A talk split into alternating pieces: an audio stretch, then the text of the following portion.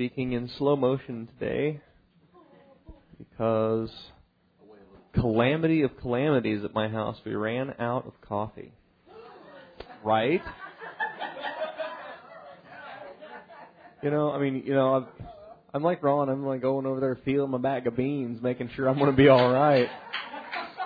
And uh, my next uh, bag doesn't show up in the mail till sometime tomorrow. So, oh God.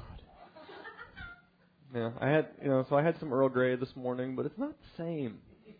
You know, I mean, I, I love Earl Grey as much as the next uh, person of uh, British descent, but I mean, you know,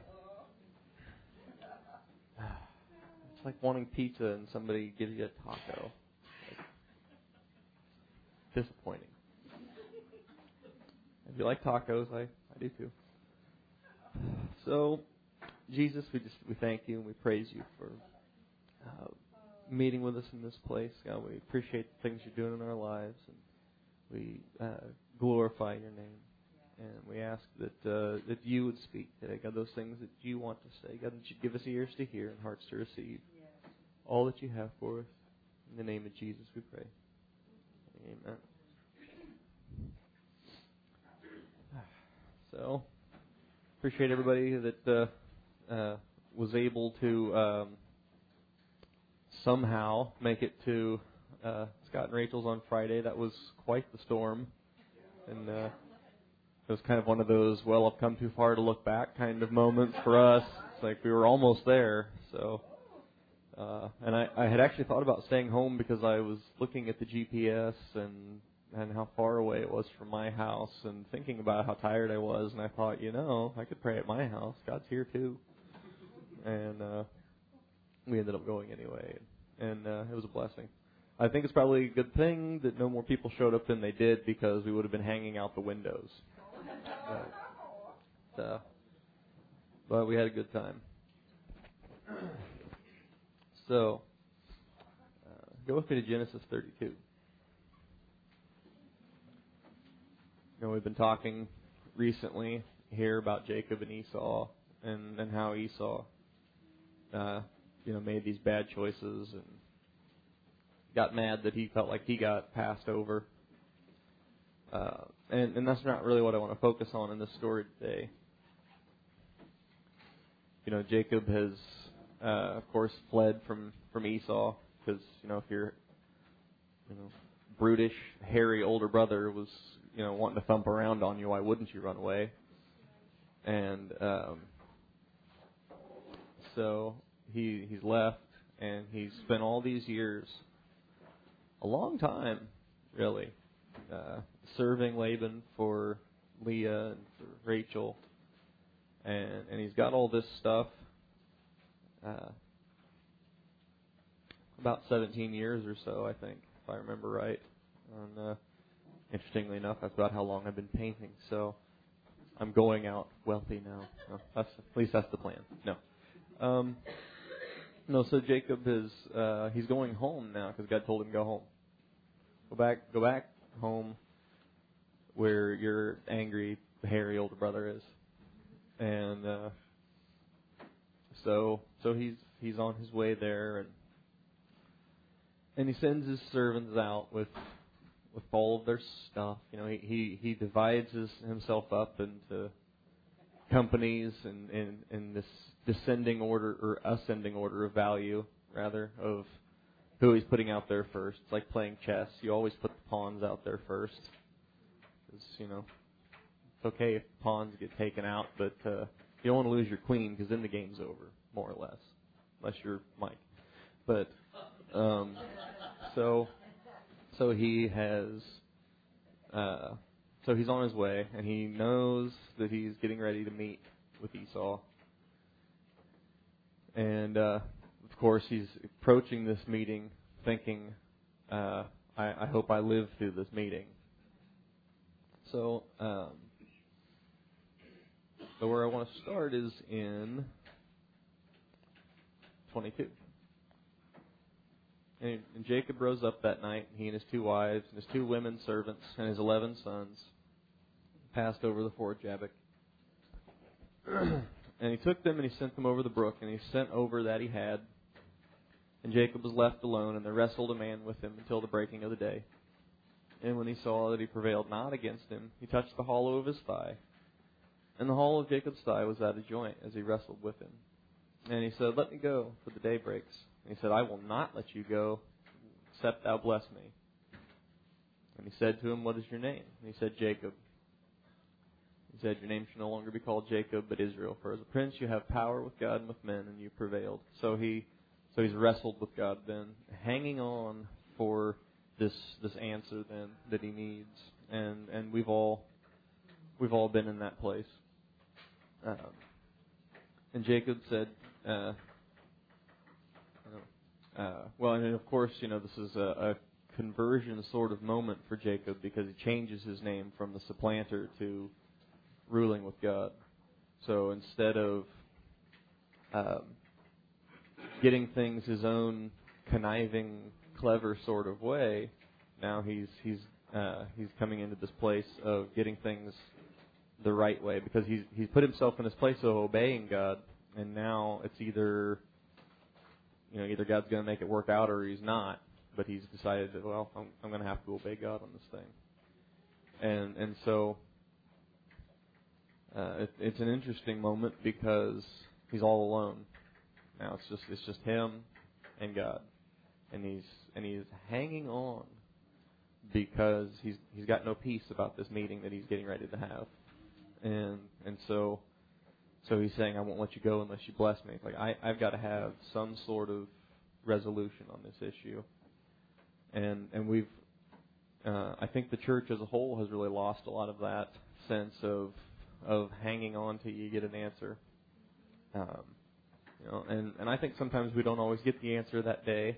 You know, I think you could hang on all day, and sometimes God will just have you keep waiting and have you keep waiting because Abraham waited a long time without an answer, and and he just held on. But in this moment, uh, Jacob is, is holding on to God, and he gets this blessing from him, and he gets this sense of, I'm going to change who you are, I'm going to change how you live. Uh, and and I like that he, in the process, he cripples him because now he he couldn't run away from Esau if he wanted to. So there's there's an interesting thing about uh, you know I've always heard people talk about getting older and how your brain thinks you can still do stuff and your body tells you no you can't. And uh, so it's an interesting thing when you think you can do something and you get partway into it and you discover I really can't. And so uh, so it's a humbling thing, and and it's and in this case it uh, he's he's got to have uh, he's got to have the power of God to walk. He's got to have the power of God to get on down the road and to, to protect him. So Jacob says to him, Tell me, I pray thee, what thy name? And he said, Why do you ask after my name? And he blessed him there.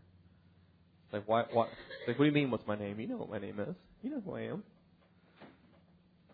And Jacob called the, the name of that place Peniel, for I have seen God face to face, and my life is preserved. And of course, that's what Peniel means.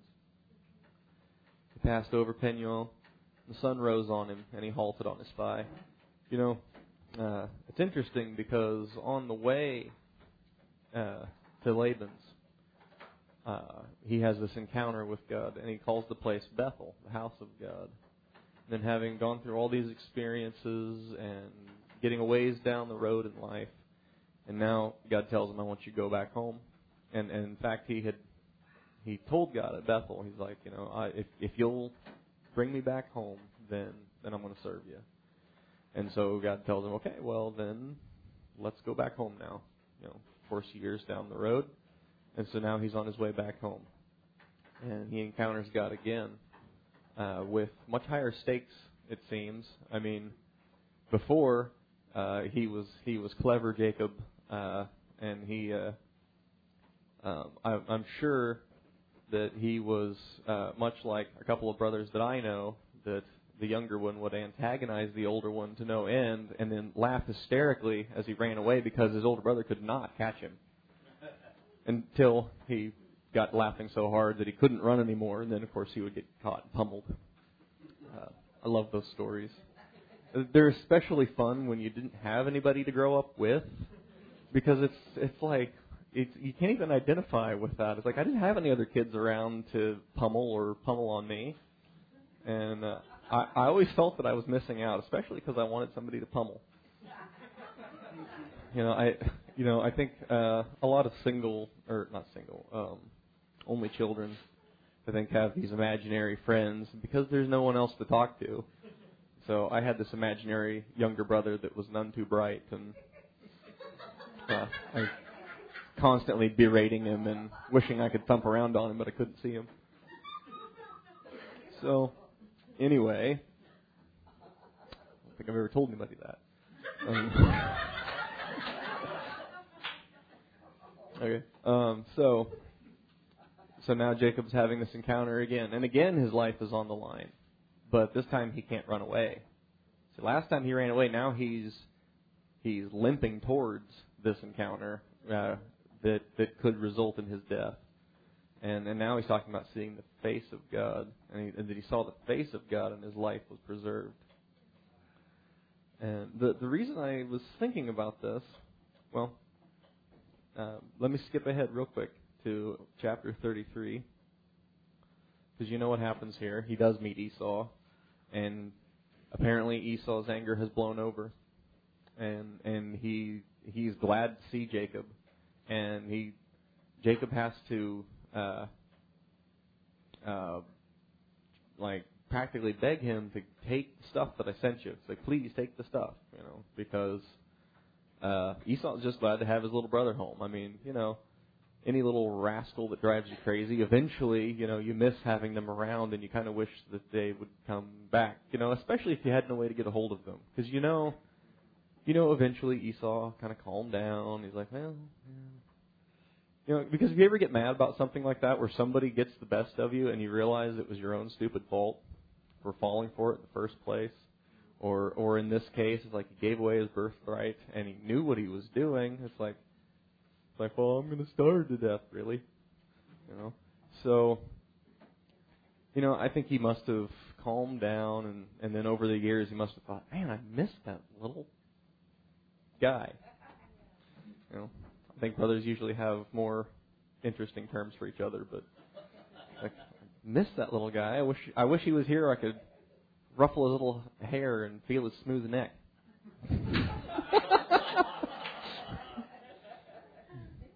but uh, uh, so anyway, so he's you know he's he's pleased to see Jacob, and and so of course Jacob's taken totally aback by that, and he plays it cool because of course he's Jacob, and and and he thinks fast on his feet.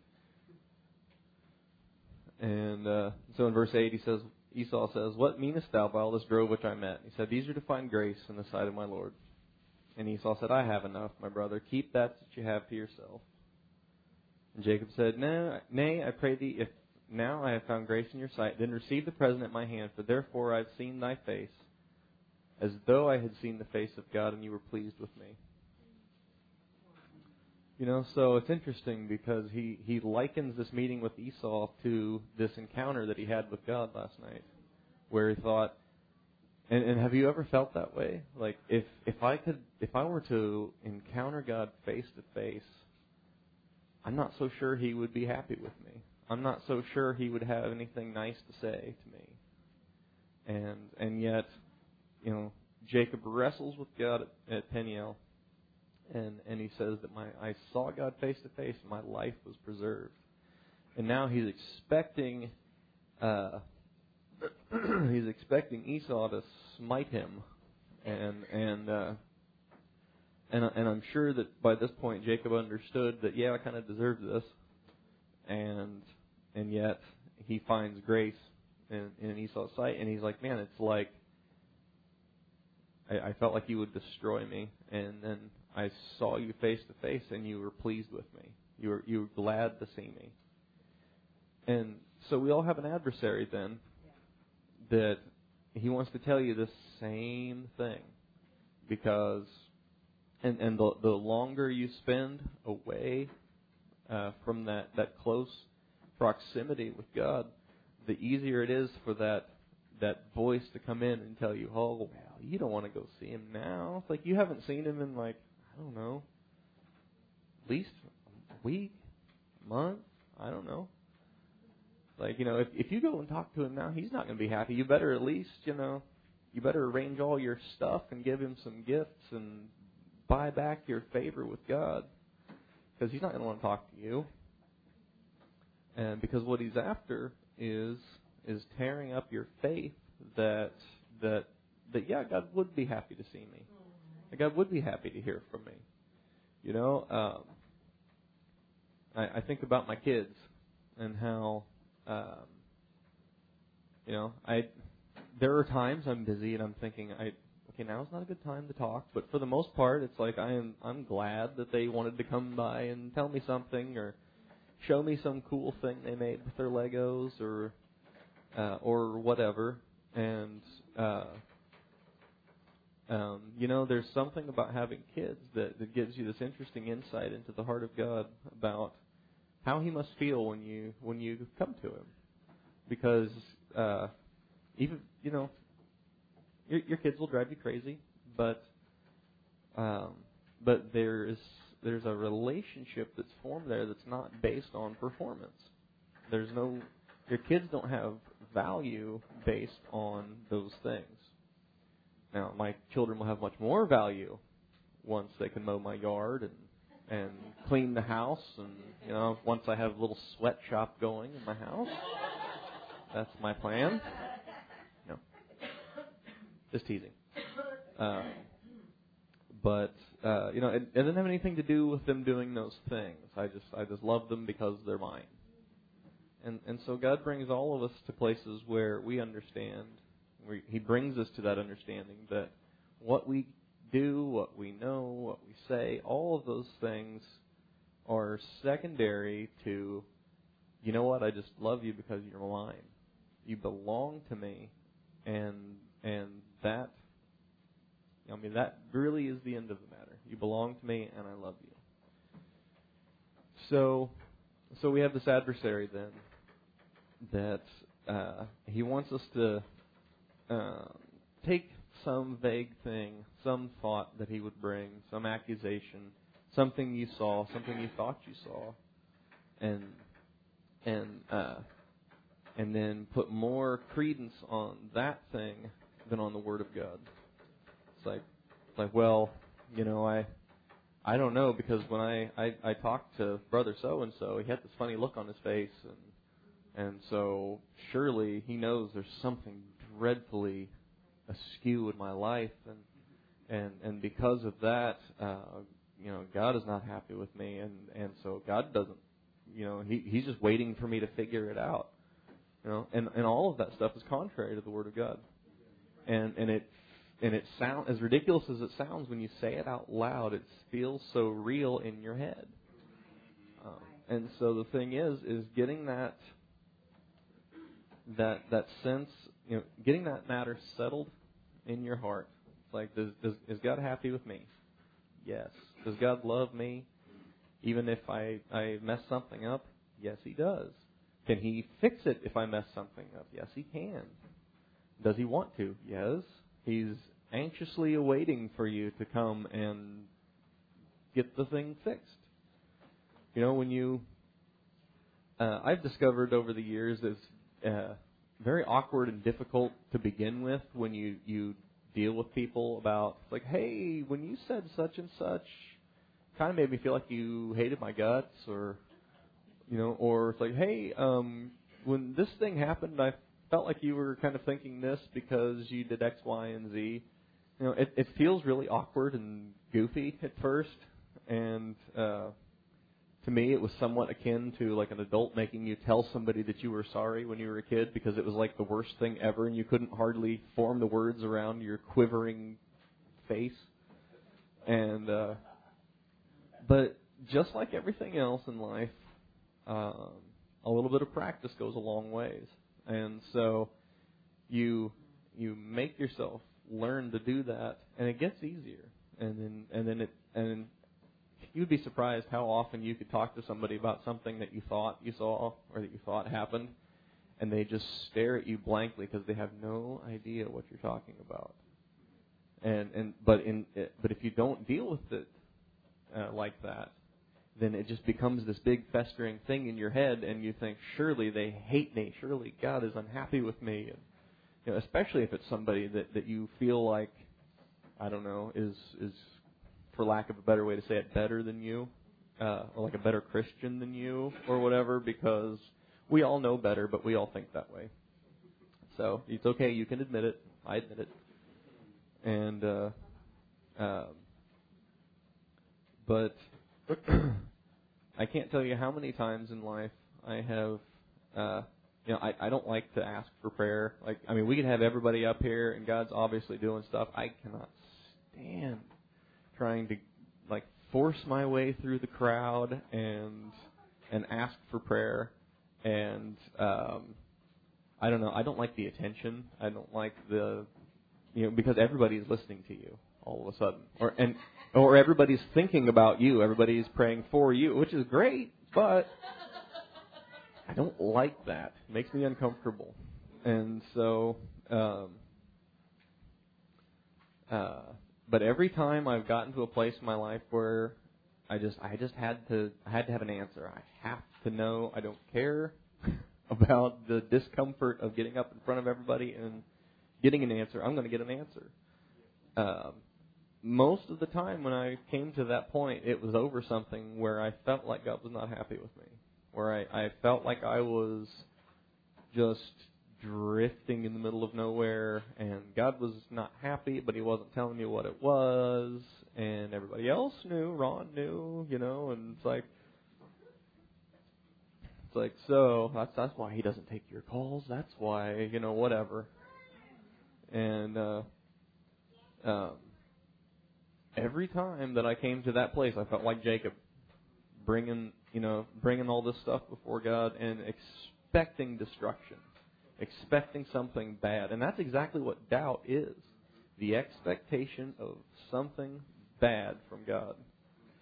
And and faith, of course, is the exact opposite. The thing that Ron read on Wednesday night, that uh, patience of hope. Hope is such a great word, and I was I was just bouncing back there in my seat because uh, I was hoping he was going to address it, and he did to some degree. But the the word hope, the way we use hope now, is not the way they used hope when they translated the King James, because nowadays hope is this very tenuous, uncertain sort of thing. So do you think this is going to work? I hope so.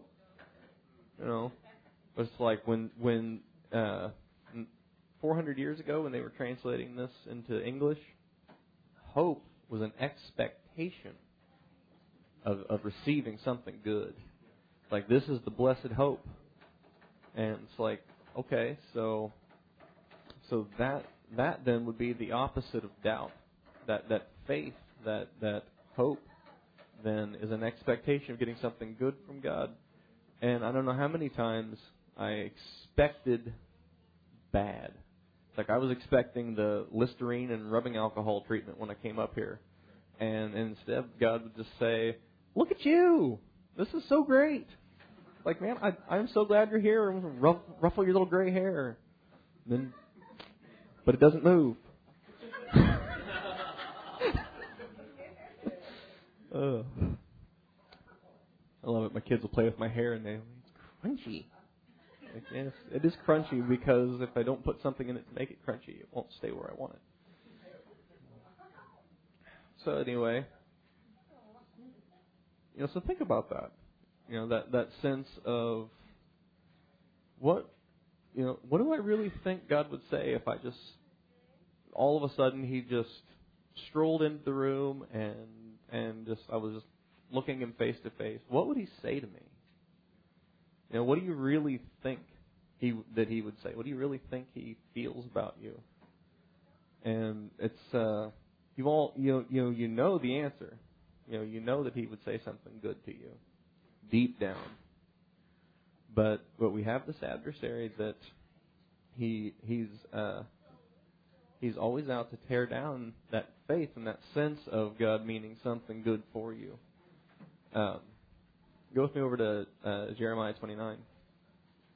And you guys all know this. You probably have a coffee mug in your house with this on it. or it's probably on the cover of your journal, or some sort of painting in your house or something. You all know it. Um, now think about Job. You know, Job went through a lot of really hard things, excessively so it seems, all at once. And he had these friends that were really no, not friends so much as uh, miserable comforters, as he called them. Which is a, you know, I've had some miserable comforters. You know, it turns out that I just had it the wrong way or it was the wrong size. But, but you know, I mean, have you ever tried to sleep with a blanket that is the wrong size and you you can't get comfortable with it? It's miserable. And it's like that's kind of what these guys had to say. It's like, well, you know, it's like, no, you're a great guy and all, Job, but the, you know, surely there's something that precipitated this. And it's like, yeah, it's because I'm perfect and I eschew evil. Like that would be what precipitated this, because God's showing off uh, uh about Him, not about me. And so, anyway, um, you know, by the time you get to the end of the book of Job, God turns to uh, these three friends, quote unquote, of Job's, and he and he says, you know, I'm not happy with you guys because you've not spoken the thing that was right about me. So all this stuff that they said sounded so great and so righteous, and yet it was wrong. It was it was not not the thing about God. You know, because you can you know, that's the thing about knowing the character of God and getting to know Him in fellowship because you can just flip your Bible open and just, you know, and then you, you come up with uh, Nimrod the mighty hunter. It's like, is God saying I'm a Nimrod? You know, no. No, it's like maybe you should try somewhere else. You know, you know, I, I think of it, you know, if I'm having a problem, I think of the Bible like a medicine cabinet. You know, it's like if you, you know, uh, if you have a headache, you're not going to get out the burn cream. You know, it's not going to do you any good. Um, you know, if you're having joint pain, you're not going to get out Tylenol because it's candy. But um, the uh, you know, and and that's the thing about just randomly finding something. I mean, God will talk to you. Don't get me wrong. But thinking, okay, so here's here's what I'm dealing with. What does the Word of God say about this? That, that that's a different matter altogether then then you're like this spiritual pharmacist looking through the Bible, finding just the right just the right thing for you know for what ails you. So you know the thing about Job is like everything in his life changed just like that, and and God brings change in your life. And and I, I don't think there's anybody here who God is not changing things in their life. Some of it seems grand, some of it seems really uncomfortable, and um, you know, it's just everywhere you go, life is just changing. You know, and and so then, then of course we have that adversary again. It's like, oh, we'll see, all this stuff's happening because you messed something up. Like you did this wrong. God's not happy with this, and so that's why this is happening to you. And uh, you know, if if you would just you know get your stuff together, then God would tell you what's going on, and you could get this all fixed.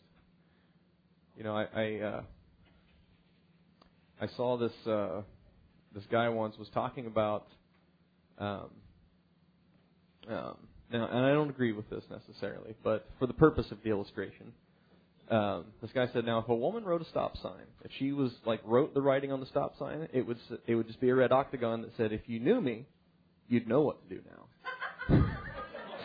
and I, I I don't think women are quite that not straightforward. I think a little more direct than that, but um, but you know that's that's kind of what the way the devil will try and run you around. Like, well, you know, God's just kind of expects you to know what to do now, right? It's like, well, if if he did, then I didn't catch it, so I'll I'll just go ask him. No, and and we'll we'll just cut you out of the equation because what what you have to say has no merit anyway. So I don't know. You remember being in elementary school and everybody was giving somebody the silent treatment or whatever, and they would say something, and it's like, did did you hear something? I, I don't hear anything. Do you hear anything? You know, and so the devil's jumping up and down, and it's just like blah blah blah blah blah. I I don't mind sinking to his level a little bit, be childish right along with him. The louder he talks, the more I just so. Um, you know, there's a, an interesting thing about um, learning to ignore the things that he has to say. You know, because you can hear somebody say something and and not heed it, not listen, not really hear what they said, not really listen to what they said. Uh, it can go in your ears, your brain can tell you what they said, and then you can just toss it out. And uh, you know, and then there's also this sense of repeating this thing that you heard. That's not really quite ignoring it either. I mean, eventually, I think sometimes we come to a place where you you get this onslaught of this this attack from the enemy just coming at you with this thought, and you know it's not right, but you're just sometimes you just need to have somebody else tell you, yeah, that's just dumb. And and so and then you know that that's a great time to be like, hey, so I could do some prayer because X, Y, and Z, and it's great when you have somebody that you can go to and and then just tell you tell you, oh well, of course that's all a bunch of garbage because God loves you and He's on your side and He's on your team and and all that stuff. So so then changes here in, in Jeremiah 29, their life is changing an awful lot. Not really doesn't really seem like a good thing. Seems like a bad thing, but like Esau, they kind of did it to themselves because they killed God's prophets when they sent him or when he sent them and didn't listen to the things that he had to say. And so they have so Jeremiah is writing this letter then to these captives who've already been carried away to Babylon. And he's talking to them about uh you know, get comfortable, you're going to be here for a while. You know, this is this is where God has put you. So let's go with that. And he says um, you know, in, in excuse me, in verse 10, he says, Thus saith the Lord, that after 70 years be accomplished at Babylon, I'll visit you and perform my good word towards you, causing you to return to this place. So he says, you know, okay, you, you know, I, I, I told you to stay away from the, the idols. I told you to stay away from the idols. I told you to stay away from the idols. And, and it's like, okay, if, if that's not working, then we'll go to the next thing.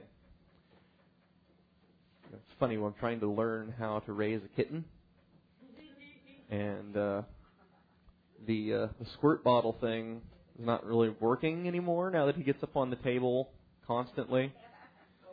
And so I thought, well, maybe we should just up the ante a bit. And so I went and, and gently held him under the faucet in the bathtub for a while. you know, it was an interesting moment. And uh, I managed to get through it without a scratch, and uh, the kids came in and were uh, quite amused at this bedraggled, wet cat. but it didn't really work because he must have got up on the table ten times again after that, just yesterday. So, so we'll have to figure out something else. But but God knows how to. Uh, it's like okay, so here's this consequence Okay, well that didn't do it. So here's this consequence. Okay, that didn't do it. So I'm going to crank it up just a little bit more. Here's this consequence. Because God doesn't use any more pressure than He has to to deal with an issue. Very, very wise in the way He does that. You know, you don't need to, uh, you know, uh, get out the the World War III phone for uh, a speeding ticket. You know, it's it's a bit overkill. So God is very wise in the way He does those things. So he says that I'm gonna I'm gonna I'm gonna bring you home. I'm gonna perform my good word towards you and causing you to return to this place. For I know the thoughts that I think toward you, saith the Lord. Thoughts of peace and not of evil, give you an expected end. You know the great thing I like about that is he says, I know the thoughts I think toward you. You know, because how often do we look at other people and try and figure out what they're thinking? Guess what they're thinking. Some people are actually not bad at that. Some people are really terrible at it. And and you know, even if you're pretty good at it, it's there's still so much hit and miss because you have to know that person. And I, there's people I know really well that my knee-jerk reaction to like the expression on their face or the tone of their voice the more I talk to them and the more I just kind of mull over a conversation later on, I realize, no, that's not what was going on. It was this thing. And then you could check it with them and it's like, yeah, hey, I was right. It was this thing.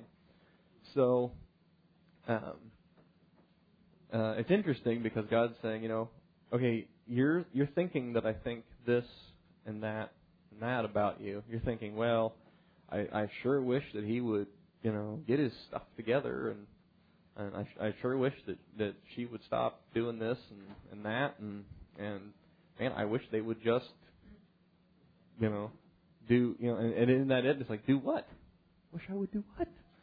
You know, because that's what the adversary does. Is it's well, you you need to do, and that's the end of the sentence. like do what? You know, I I saw this great little thing this of this guy doing a job interview and he's just completely messing with this guy that came in to be interviewed. And and he just says all this just complete gobbledygook to him, and then just sits there expectantly with his pen and his paper, like, and and uh, after a while, the guy's like, I I don't know what to do when you do that. and so he just looks across the desk at him and he says, "Well, do something."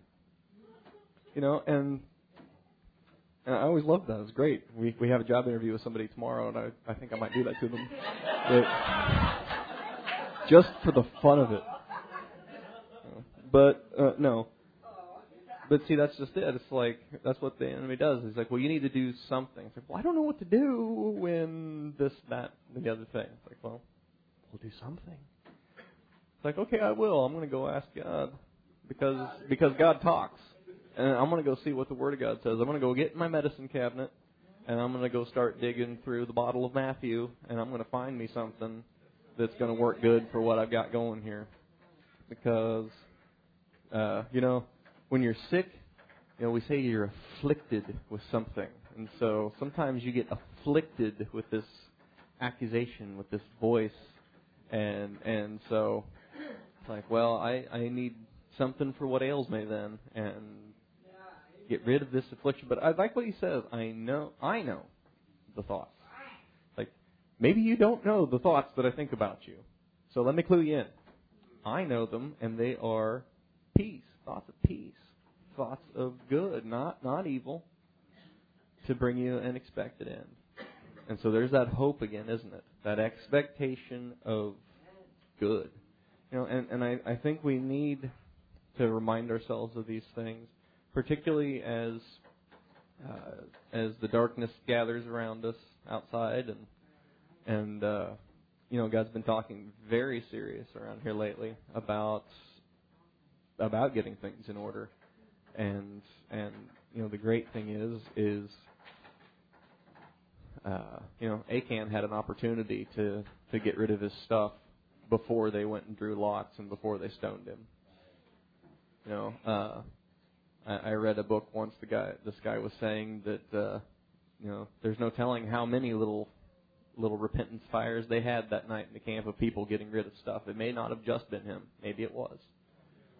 But but if if Achan would have got rid of the stuff, then God would have told Moses, "Hey, never mind," or Joshua, "Hey, never mind. We're good now. Let's go take Ai." And that would be the end of the story. Um, and so uh, you know, that's the great thing about God dealing with stuff. You know, it doesn't always have to be a, a public thing. It doesn't usually have to be a public thing. And, uh, you know, because that's the great thing, you know, when you deal with your kids and something I'm learning to, to deal with them in private and not, uh, air out their dirty laundry in public. And, and God is very wise not to do that either. And so, it's like sitting in a classroom when the teacher is is really getting on to somebody in the room and they know who they are you know? And so but it leaves everybody feeling like oh. And uh um and and if you've been here to church for the last couple months and you haven't kind of felt like sinking below the seats and make sure Ron didn't see you then maybe you weren't actually listening but but the thing is, is when God addresses those issues, you know who you are, and and you know that He's talking to you, and especially if you're asking Him, "Hey, God, you know, don't don't let me miss something that you would say to me. Let me let me see it. Let me hear what it is that you're saying." So, so then, uh, uh, so then he says, you know, the things that I plan for you, they're they're peaceful things. You know, I. Um, part of this big transition going on in my life started with uh, with this dream where I was watching Mike play bass guitar and I was just standing there like, you know, and uh, um, he's probably going to have to pry it from my cold dead fingers, but um, I I happily handed over the paintbrush and the roller to him. And, no, no, no. No, no. No. Actually, last week when I was watching them work and and I really couldn't help them at all, it was really hard, and I felt just like that dream, like. So I spent this week in the office, and uh, uh, it's like using a muscle that you haven't used before. Like you know, it's like you you know, it's like man, I want to I want to do some squats, and then the next day you can't walk. You know, my brain feels like that. I'm like, man, I can't. My my brain hurts. I can't think. So I'm learning all this stuff. Really quite interesting. But uh, so anyway, so sometimes the changes we go through don't always seem so happy or so grand. And the thing that we can remind ourselves of is that you know God's plans for us are thoughts of peace and, and good, not of evil. So this change is good for me. This thing that God's doing in my life is good for me. Maybe I don't see it being good right now, but but it, it's it's going to turn out good. Um, and and that's you know that's part of what faith is about. It's like, well, I can't, I don't see how this is good for me, but I because I know God, I know this is good for me. So I'm going to go with that. And I, I have to read these next few verses just because they're awesome. Then you shall call upon me, you shall go and pray to me, and I will hearken to you. And you shall seek me, and you shall find me when you shall search for me with all your heart, and I will be found of you, saith the Lord. So, so then, uh, so if if you're not sure what's going on, because that that's exactly what the enemy tries to do when he talks to you about stuff that's going on uh, or you know something that you see or some accusation or whatever is, is is he's after that sense of what if. Well what if that's right? Because that's kind of like opening the door a crack and letting the salesman stick his foot in the door. And uh uh and then it's not so easy to get his foot out. I say break his toes. It's like well you know don't stick your foot in the door buddy. Sorry. But uh um know, but but coming back to to the Word of God and honestly seeking God and asking Him for the answers makes all the difference in the world because right here in black and white He promises like I I'll hear you and and I'll answer you. And so it's like okay, so I sat down for five minutes and, and I asked God about this thing and I didn't get any answer. And like, so ask Him again. You know, we all know the the uh, uh, parable of the widow, the unjust judge. And, and so you just keep asking till you get an answer because if he says that you're going to get an answer and you didn't get an answer, what the devil would like you to think is that, oh, well, I didn't ask right or he really is unhappy with me, so all this stuff might be right. And, oh, no. No. no. I'm just going to ask him again. I'm gonna I'm gonna keep leaving him some voicemails until his box is full. You know, and so you know, God answers an email. What can I say? So Jesus, we, we praise you. We thank you for your word to us. God, and, and what each and every one of us wants to, to have happen is to see you face to face. God, and, and have our life preserved. Lord God, to to to really see uh, your friendly heart, God, to to know that, that the love that you have for us um, transcends everything else. God, because you, you proved your love to us at the cross. And, and your word reiterates it from cover to cover. That, that you love us, that you mean good for us. Lord God, a, a, a message like this you could pick just about anywhere in the Bible and, and preach it. Because it's everywhere that you love us that much and that your your your grace is there for us. Lord God, here we have in the story of Esau uh, and and Jacob uh, that he finds grace in Esau's sight. God, right there, we have grace. And so, Jesus, we, we thank you for what you're doing in us. God, we thank you for what you're doing in this church. God, we just pray that you'd continue the things that you're doing. God, that you would um, uh, bring us back to that firm foundation of the Word of God, and uh, and that that sense of uh, standing on that assurance of, of your love for us that, that would be unshakable. That, that despite what we see, despite what we hear, despite what we feel, that all of those things would um, pale in comparison with this one fact that, that God loves me, that God is for me. And God, I just pray, Jesus, that you do those things in us. God, uh, in this place today, I pray you just bind the flesh and the carnal mind, loose your spirit in this place. And God, let your spirit be poured out in this place, God, and let us uh, let us all leave our umbrellas at home and, and get out our buckets. And, and God, I just I pray in your name, Jesus, that you would meet with us in this place and do exactly what you want to do. God, say what you want to say, do what you want to do. In the name of Jesus, we pray.